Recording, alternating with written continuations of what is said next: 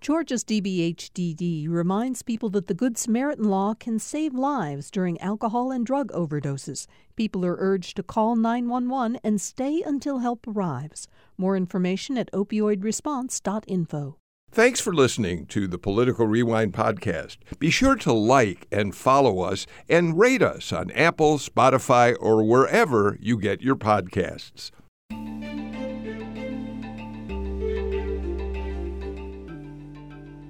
It's time for another edition of Political Rewind. I'm Bill Nigut. Um, we come to you after a historic day in American uh, history and politics. Uh, Donald Trump has now been um, arraigned and uh, made aware formally of the charges against him that played out throughout the day yesterday in uh, Manhattan uh, court. We're going to talk about some of the uh, charges uh, that Trump is facing, but but I think to a larger extent we're going to look at this from a political uh, perspective and uh, look at how um, people across the country are responding to what Trump now faces. Um, got a great panel to get us going today, starting with the AJC's Washington reporter Tia Mitchell. Tia, you were in New York at the uh, Marjorie Taylor Greene rally.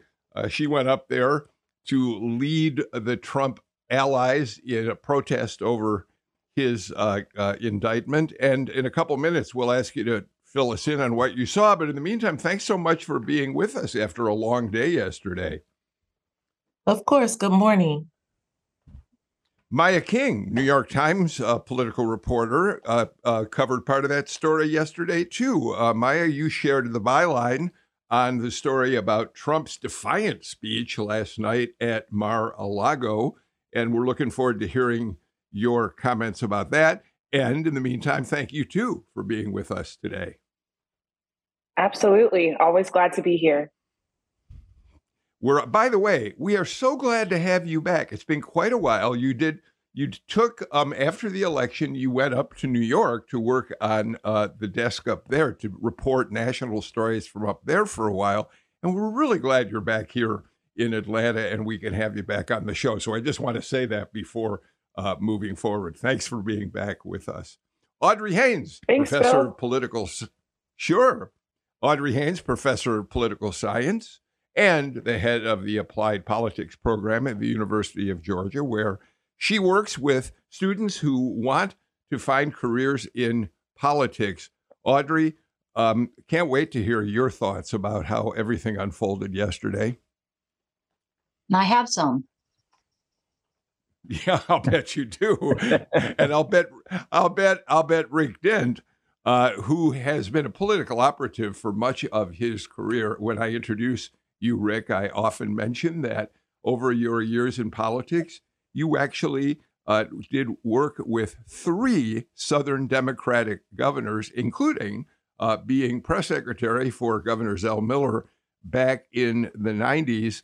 Um, and Rick, I think our, our listeners see you as not only um, really cogent in your observations, but one of the most acerbic uh, people commentators that we have on the show. well, thank you for that introduction. It's, it's, good to be here. All right. Let's start, uh, Tia, with uh, uh, the rally itself, because that involves uh, Georgia's own Marjorie Taylor Greene. She went to New York yesterday after her big appearance on 60 Minutes. And if you don't mind, Tia, I'll just read to listeners the lead to your story. Chaos greeted U.S. Representative Marjorie Taylor Greene upon her arrival for a rally she hosted in a small Manhattan park to support former President Donald Trump. Supporters, critics, and the media swarmed her the minute she arrived. In the sh- she stood in the shadow of the courthouse uh, where Trump was expected to turn himself in. She attempted to deliver remarks from a small platform by shouting through a bullhorn, but it didn't take long for the critics of Marjorie Taylor Greene to shout her down, right? Right. So it was, I don't even, I mean, a lot of people, I'm sure you guys and the listeners have seen the video, but like there was so much media at the park. I would say media, if you combine the Trump allies, supporters, and the anti Trump protesters there, if you combine them, they were still outnumbered by the media three to one. And so when Marjorie Taylor Greene arrived, she was just mobbed and circled to the point where I could barely see the top of her head from where I was maybe 25 feet away. Um, but when she tried to start speaking, those anti-Trump protesters, they had drums. Someone had given out whistles. There's a lot of controversy on who actually brought the whistles, but I can confirm that the whistles were used to drown Marjorie Taylor Greene out, make sure you could not hear what she said. Um, and so she left pretty quickly. It was less, you know, when we think of rally, we think of um, speakers and and time to, you know, react. The audience being able to hear the speakers and react to them. That was not what that was. That was pandemonium for 10 minutes and then it was over. What was her demeanor as she was confronted by all of these critics uh, yelling things? One, one person you uh, quoted uh, yelling, go back to Georgia. Uh, did she was she defiant? Did she handle it with a certain calmness? How, how did she uh, behave in the midst of all that? So one of the things that Representative Greene has gotten really good at, and I think you know she's kind of had no choice, is kind of to develop a stiff upper lip in the face of when she is met with critics. You know, when she holds events and protests, um, there usually are opponents who show up and they they yell things to her mm. um, they heckle her whatever you want to call it they yell out their disapproval. So i think she's gotten used to it. So she just tried her best to power through. Um, but i think it was clear that the rally didn't go as planned. There were other speakers that never got the platform that were planned. Um, so she had to retreat. Um, but she would never describe it as a retreat. You know, I think for her, she did say it was a safety issue, but she said she was worried about the people in the park, it becoming a safety issue, not her own safety, you know? So publicly at least she she's very defiant and but also very she didn't get angry at the people. She didn't yell back. She just tried to power through and kind of have a steely reserve about her. You talked to her uh, briefly after the rally. What did she tell you? Yes. So after the rally, again, because we didn't, not only did media not get a chance to ask her questions at the rally as she had planned, but most of us couldn't even hear what she said. Um, so she did grant media interviews to select outlets. And we talked about why she felt it was important to show up for Donald Trump. And, you know, she also flew to Mar a Lago last night. But we talked about why she wanted to hold the rally. And of course, she believes that charges against Trump are basically political persecution. She even she didn't say this to me, but she told a different outlet, you know, she kind of compared Trump to some religious figures who also had been persecuted. Um, and but she also said she was disappointed to receive such a negative reception from uh, the people of New York. She blamed Mayor Adams, who had called her out by name during a press conference the day before. Um, said that he owed her an apology. I doubt that will happen. Um, but but yeah, she she definitely doubled down in her defense of Trump. Um, but I think she she did admit she was disappointed that her rally didn't go as planned. Yeah, she uh, you ever uh, quoted as telling you uh, it's a witch hunt. I don't think any of us want to live in a country where the government can be weaponized against a political opponent. Audrey, uh, Tia mentions that uh, it, it, it, in some of her remarks, she compared Trump to some pretty remarkable figures. Um, Nelson Mandela, uh, I think, was one of the people she compared him to, after who was, of course, imprisoned for many years in South Africa. Uh, but then during this Holy Week, uh, she compared him to Jesus Christ.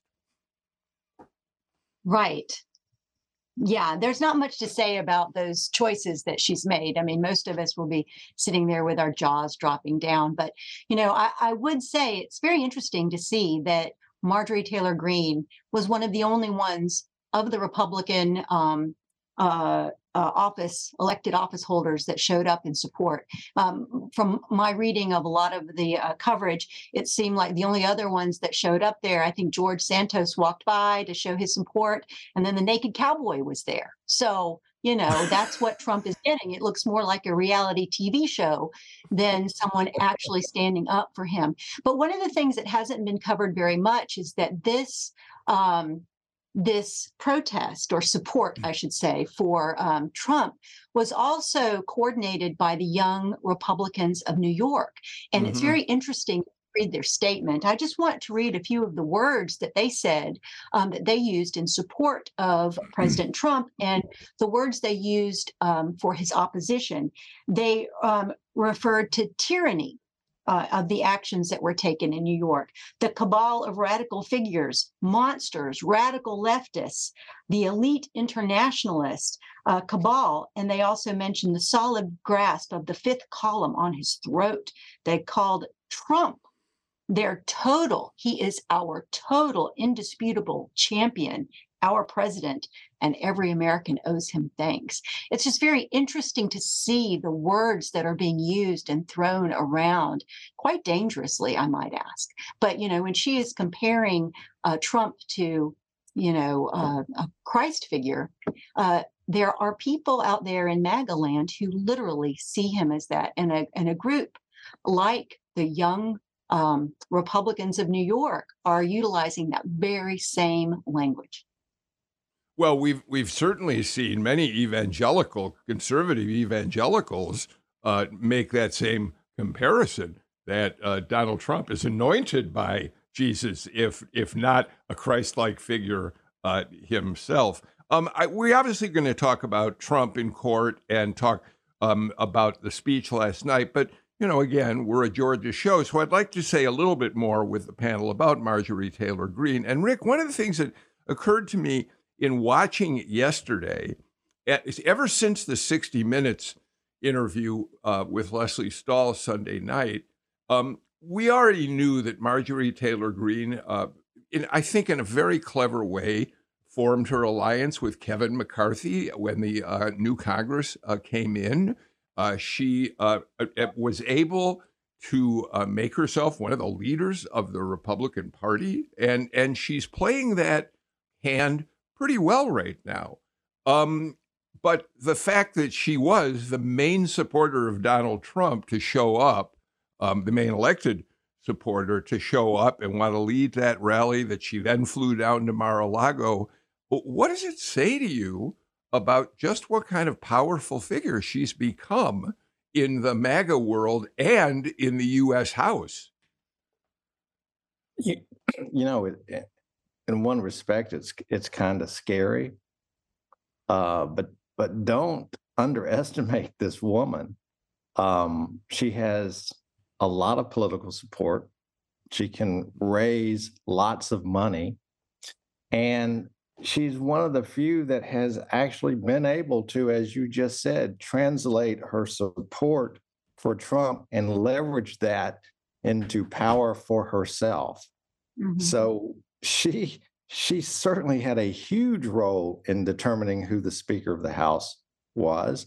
And when you are able to do that, a lot comes with that. So for her to go to New York, I, that was just perfect, perfect politics for her. And, and you know, you mentioned the, the 60 Minutes and um, the idea that she's developed a thick skin. You know, I was quite taken. i I've worked with a lot of political figures I've never seen anyone have to sit through an interview where the, where the report, reporter said, "Okay, you've been called an idiot, you've been called a moron, you, you've been called a racist," and she just didn't even blink. So, with all of that, it, it's scary, it's mind-boggling. But she comes from a part of Georgia where she's extremely popular, and um, she's not going to go away. My, in a couple of minutes, I'll ask you about Mar-a-Lago, the Mar-a-Lago speech. But in the meantime, here you are, uh, ba- based out of Atlanta for the New York Times. So presumably, Marjorie Taylor Greene is going to be someone who you'll be watching uh, for quite some time to come.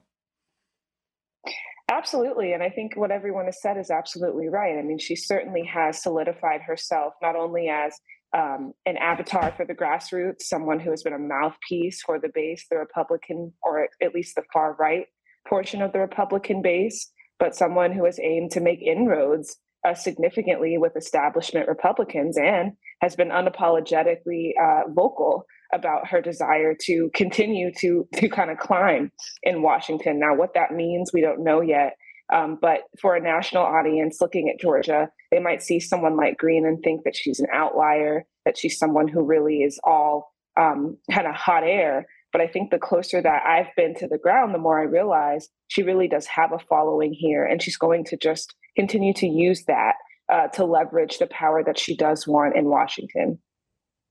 All right. Um, uh, we're enough enough about Marjorie Taylor Greene today. You know, tomorrow uh, Kevin Riley, now editor at large at the AJC, will be one of our panelists on the show, and and I'm going to talk to him about this issue of how do you balance between dealing with an extremist like Marjorie Taylor Greene and the kind of outrageous uh, statements she makes um, against the fact that she has become a force probably the most significant Republican in the House right now. How do you balance those off in terms of thinking about how you give her news coverage and legitimize some of her uh, what she does? But we'll get to that tomorrow. Um, so now, Maya, let's talk about the Mar-a-Lago speech last night.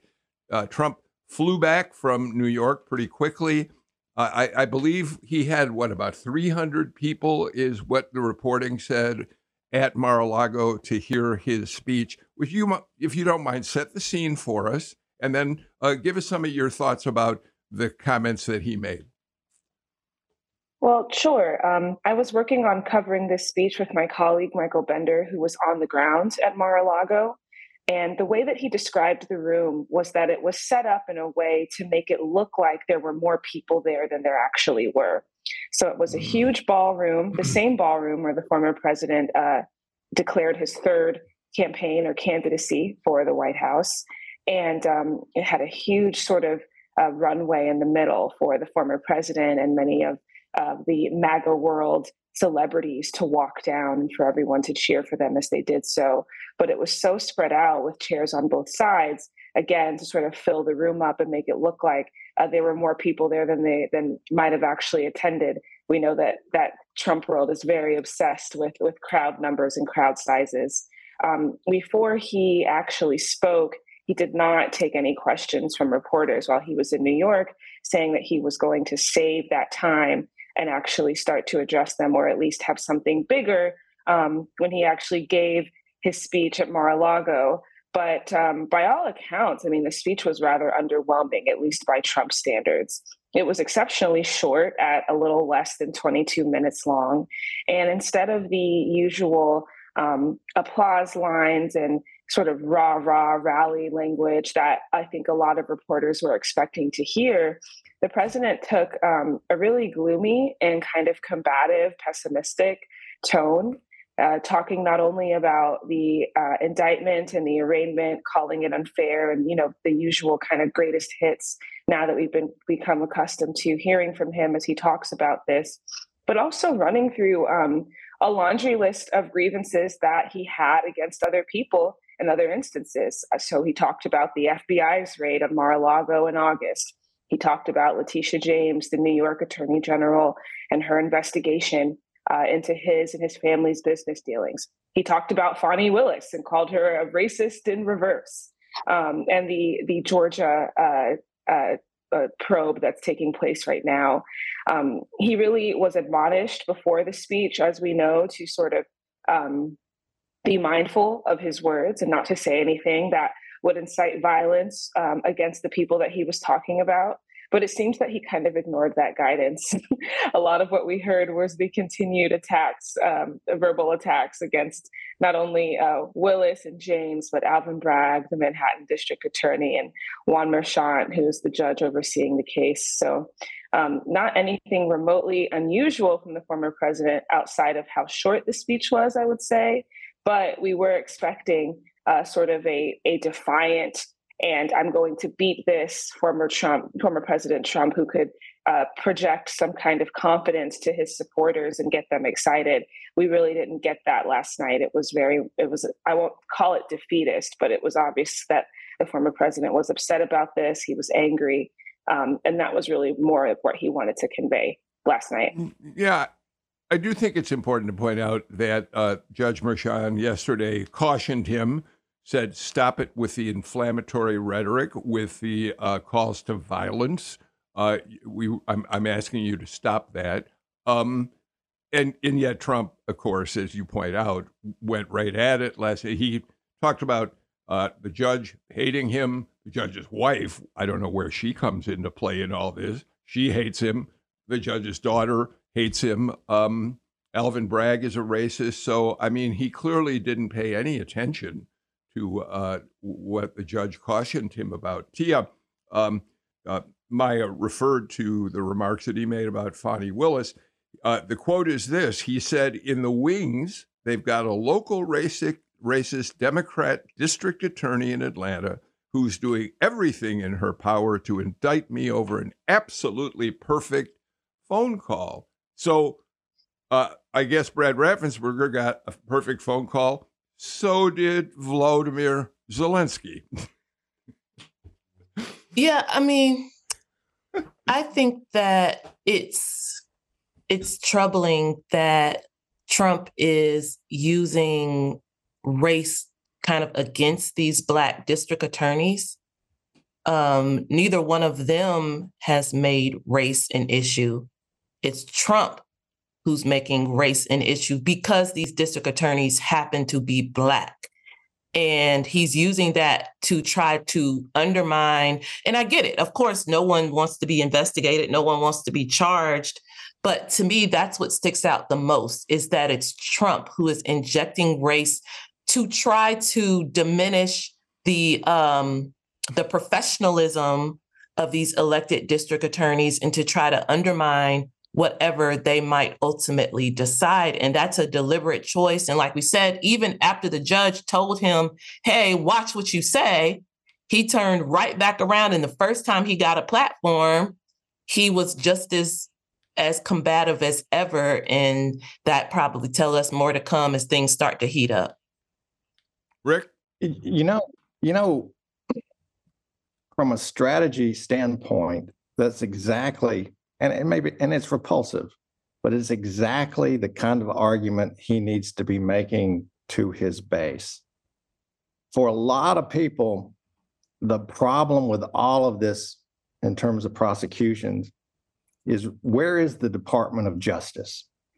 And because the Department of Justice has not done its job, you've had local mm. DAs, they've had to step into that void. And the fact that they're the two main ones we're talking about are African American. It's a perfect, an absolute strategic, perfect assault for someone like Donald Trump to make. Because what it implies is this is politically motivated because, and he doesn't have to make the connection because they all get it. They're African American. That means they're Democrats and Democrats are coming after me. And if they can come after me, they can come after you. And that's just on its face is his argument. Not saying it's fair. I'm not saying it's right, but I do understand it. It works for him and it works for his base. Audrey? You, you know, I'll just I'll jump in there and add and say, you know, if you look at the narrative and sort of the comparison, so, you know, Trump has existed in this world um, for decades. And for decades, he's cheated, not paid people, you know, lied, even got to the point where he was, um, you know, admired for some of that, you know, that that that notion that he can do whatever he wants to, and he's he said things that suggest, you know, I can shoot somebody, I'm not going to be in trouble. Mm. He talks like a mob boss sometimes. He does things, you know, he implies things, and this story is very much like in New York City how every other mob boss has been taken out by financial records. And just for history, I just want to add that if you think about Nixon, and Nixon, you know, um, the notion that he resigned. Nixon got into trouble because of things like a cover up of a burglary, potential fraud with his finances, you know, and and Trump if you if you were to actually objectively measure everything that he has done it is a big pile of stuff and i literally think that he is astonished that after decades of getting away with everything that he does and accumulating so much power and influence and a following that is cult like i think part of that gloominess comes from for the first time ever he's worried about the consequences of his actions. Um Thank you for uh, that, all of you. I do have to get to a break, but you know what, uh, Maya? Before I do, I want to pick up on something Rick said about the fact that um, up until finally DOJ decided to get animated about investigating Trump, appointing special counsel Jack Smith and everything. Um, uh, it, it, it was local DAs that had to deal with it. And, and one interesting uh, um, moment in Chuck Todd's interview on Meet the Press with Cy Vance on Sunday, um, and of course, Cy Vance was uh, Alvin Bragg's predecessor in the DA's office, came um, because many people have used the argument that Alvin Bragg went ahead with a case that Cy Vance said wasn't worthy, or they felt he thought wasn't worthy of pursuing. But on Meet the Press, Cy Vance said that wasn't what happened.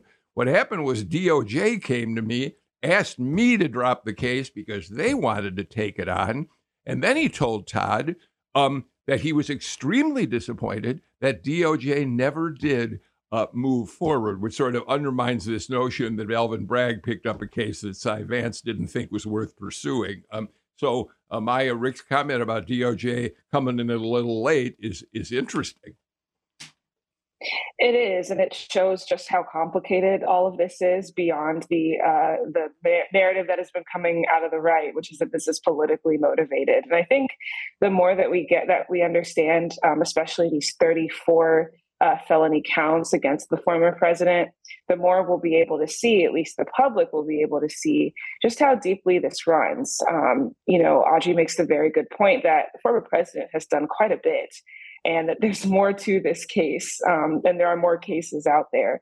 And so the fact that doj was seriously considering this i think shows just how grave um, some of the former president's actions were but also um, the fact that that i think we'll all back up and say that we know that a district attorney's uh, office is a political office but the work that they do is not necessarily politically motivated. And so it's important to keep that in mind where you see i think what's what the former president is facing which is some pretty significant counts here. Um, and it underlines the fact that Bragg is not acting in a way that is politically motivated. He's really just following um, what he feels is right in the situation. Okay, um, got to get to the first break of the show. Back with more in just a moment.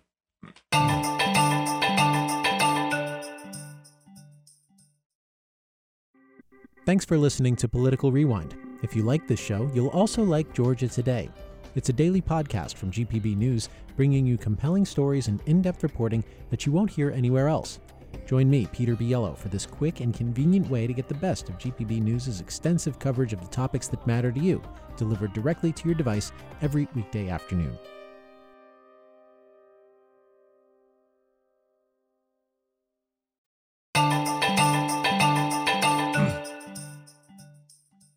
Rick Dent, who, by the way, is vice president of Matrix Communications. I didn't mention that when I introduced you before, Rick. Audrey Haynes, Maya King, Tia Mitchell joined me uh, for the show today. Tia, um, let's talk about how the public is perceiving the politics uh, of this indictment for just a minute. Let me read to you and to the rest of the panel uh, just a couple of lines from uh, two different polls. CNN uh, found in their polling two days ago that 76% of their respondents said, yes, politics did play a role in this indictment. 52% said it played a major role. Now, given that, it's also interesting that when asked if they approve of the indictment, 60% uh, said uh, yes. So to at least some people, the fact that politics played a role doesn't mean that it wasn't a worthy uh, indictment, or maybe they like the fact that it's a political indictment. Um, uh, it asked whether what Trump did was illegal. 37%, excuse me, said yes, while 33% said, excuse me, it was simply unethical. Um, and one more uh, Marist for NPR reported that their survey showed 56% said that they thought the indictment was fair, 41% called it a witch hunt. And of course, all of those numbers still are along partisan lines. Republicans completely in the opposite direction from Democrats. Tia? Yes, I think that first point you made is key in that people can believe that there were political motivations, at least somewhat, behind the decision, but still believe it was the right decision. And a lot of the polling has showed that even Republicans, not a majority necessarily, but a good chunk of Republicans say, hey, if there's a possibility of a crime, bring it, bring the charges, let the legal system play out for the most part, Americans tend to want to trust the legal system to play out, you know, still innocent until proven guilty, but let let it let it let the let the courts decide. Um, I do think another um, poll that I saw, it was an old, it's an Ipsos poll, but it showed how over time, historically, when um, when Bill Clinton was impeached, through the course of the impeachment trial, all political parties were less skeptical or more supportive of the impeachment as the trial went on. Richard Nixon, same thing. As the as the Watergate went on, people who were initially skeptical, the more facts they received got less skeptical. Now for Trump's impeachment, the line was flat. Democrats, same level level Republicans flatlined even as his impeachments went on. But for independents for Trump, that was the only line that, as his impeachment went on, the polling from independents got more um, supportive of the impeachment. And that to me was something that I think Trump needs to consider the people who support Trump that as these charges play out, the support may increase among independents that are that key demographic that Republicans know they need if they want to be successful in 2024. Yeah, I think that. Thank you. That was really an interesting uh, uh, polling uh, uh framework to to bring up. So, Audrey, in terms of all this, uh, what's really interesting to me was when I saw yesterday for the first time the timeline that follows yesterday's arraignment in Manhattan court. We're not going to see Trump, or at least his lawyers, back in court until December. Between now and then, uh, the uh, uh, district attorney's office will uh, have to uh, uh, give to the defense all of the uh, uh, material related to the indictment. There will be a chance for the, they'll have to file it. The DA's office will have to file it. The defense will have a chance to respond. It won't be till but December. And, and of course, what's fascinating about that is, Audrey, it means that a trial in Manhattan won't start certainly until early, if not well into the actual year of the presidential election. Yes. And I tell you what, I think it's going to be very dynamic. I mean, this process could take many, many months. I'm married to an attorney who still has cases that are going for as long as five years. They take a long time, um, you know. And the interesting thing is that Trump can campaign. He can campaign. Now, what would be really interesting is if this opens the floodgates to indictments in the other areas. If they do, then I think he's going to be pretty much overwhelmed by some serious complications to his campaign. And as Tia was saying, one of the things that we know about people is that they learn information. Learning is much slower than people think because of information coming in. But all of those things may have an impact on the campaign. And here's what's really interesting Asa Hutchinson is in the race. He's declared that he's going to run, right? You've got Nikki Haley, who's kind of flat, not really picking up any speed with her current strategy. Um, DeSantis is sitting there going, What do I do? I don't know what to say. Do I love him? Um, so, what if they decide that this is an opportunity, you know, to go on the attack? You know, if the other things aren't working, I mean, we don't know because this has never happened before. We are again in truly new waters. So I think it's going to be one of the most interesting. I'm going to start working on taking notes for the book because it is going to be a bestseller. You, you know, Bill, the most interesting number in that poll that we started with is 93% of Republicans think it's politically motivated. That's going to have a huge impact on this rate race strategically because what it what it will do and will continue to do it's frozen his opponents and when yeah. you are running against somebody you win with a combination of two things. Number one, promoting yourself, what a great person you are, and attacking the other opponent. They cannot attack him if 93% of Republicans think it's politically motivated. And if you can't attack him, how are you going to beat him?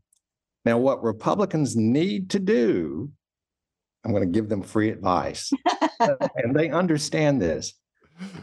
They need a stalking horse candidate with a lot of money to make all the attacks that need to be made to try to take him down so that a DeSantis or Nikki Haley can then do their work promoting themselves. But if you try to touch Trump in that primary, I think it's going to be deadly to your campaign. And that's the problem that his opponents have. And that is why all of his opponents right now are supporting him in this indictment. It's fa- it's really fascinating. Maya? Oh, Maya? I think yeah, we've talked a lot about the primary, and I'm thinking also about the general because one person who yeah. we haven't really heard from on this is President Biden. He and Democrats, well, he, I will say, the White House, I won't talk about other Democrats, has been very strategically silent about this. And it's kind of harkening back to his 2020 strategy, where, as you saw former President Trump uh, sort of you know continuing this kind of chaotic rampage in a year that was already extremely extremely trying for voters uh, you had biden projecting this air of you know calm and normalcy and like this steady hand that he can provide. And so here again you have this former president trump who is dominating all these headlines and I mean, my understanding, according to what my colleagues are reporting this morning, I mean, the White House is saying, keep going to Republicans, yeah. continue the chaos march. We're totally fine with that because here on Pennsylvania Avenue, we're going to be talking about policies, we're going to be talking about Build Back Better. We're going to be continuing to talk about the things that are more directly tangible to voters. And it gets back to this battle, uh, which I think it will come down to again in 2024 those beloved independent voters who right now might see Trump as a sympathetic figure. But I think Democrats' calculus is they will grow tired yet again um, of the drama and, and come home to Democrats. So, so all that makes sense to me, and, and certainly Democrats are going to let Republicans hang themselves with this for as long as possible. The other side of that, for me, Tia, is wondering at a certain point, uh, President Biden's going to need some oxygen to be able to get his messages out there in terms of the policies he is pursuing. Um, and right now, uh, he's nowhere near being in any headlines. Yeah, but he doesn't need to get his message out right now if the election is no. in 2024 and he's the right, presumptive right. nominee. So, yeah, I mean, I think you you you're you're right, but it's not time for Democrats to panic about right. that yet. You know, for them, especially now, should something happen and for whatever reason President Trump decides not to run or is you know somewhat sidelined then that's a different conversation. But if he's the nominee and all you know all systems are a go um he can lay low until republicans have a presumptive nominee.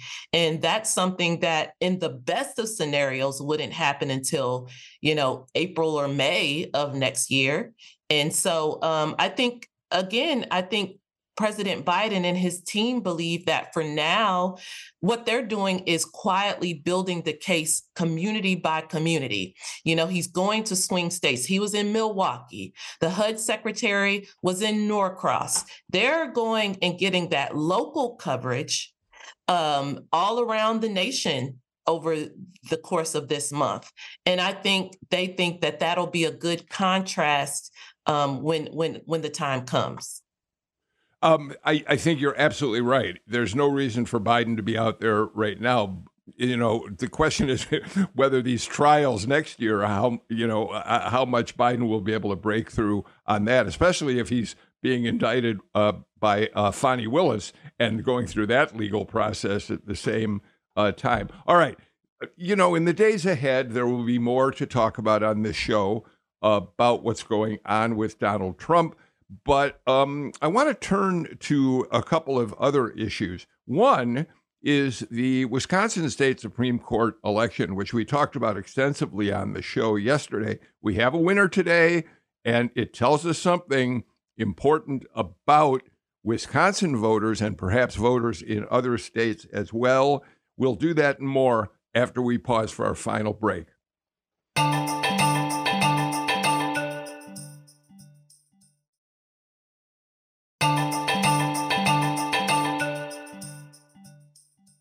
Okay, panel, we have 10 minutes left in the show, Natalie Mendenhall tells me, and I'd like to ask you to address two different issues if you will help me with that.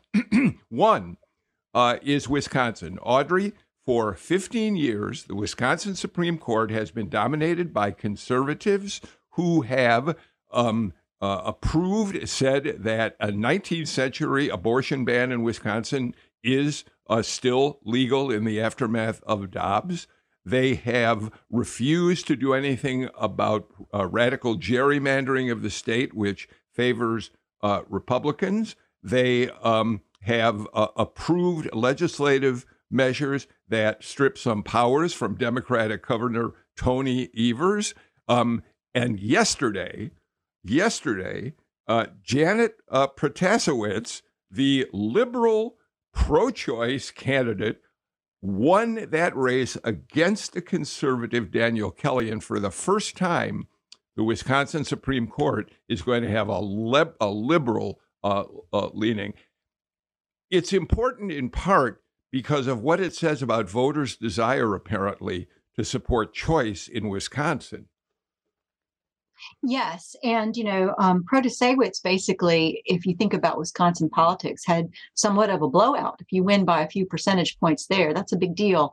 And um, you know, this is sort of the Scott Walker legacy that helped, um, you know, bring about what what many people would call is a, an unrepresentative stranglehold on the legislature because the matchup is somewhat like Georgia. If you look at Georgia and the percentage of people who identify with either party, you know, you would see a much closer um, representation in the state house and in other areas.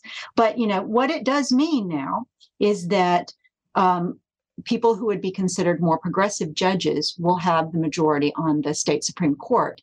And when um, dealing with issues like abortion and election laws, we may see some significant changes uh, in terms of how the laws are interpreted. And this is a major, major win for progressives in the state.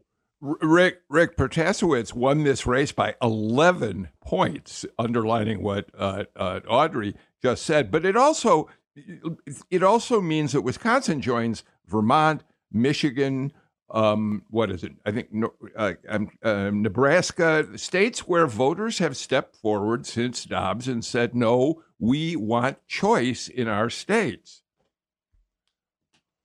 Well, and, and it may be further proof that the abortion issue actually has more legs than many of us thought, especially those of us in Georgia, which saw no legs at all.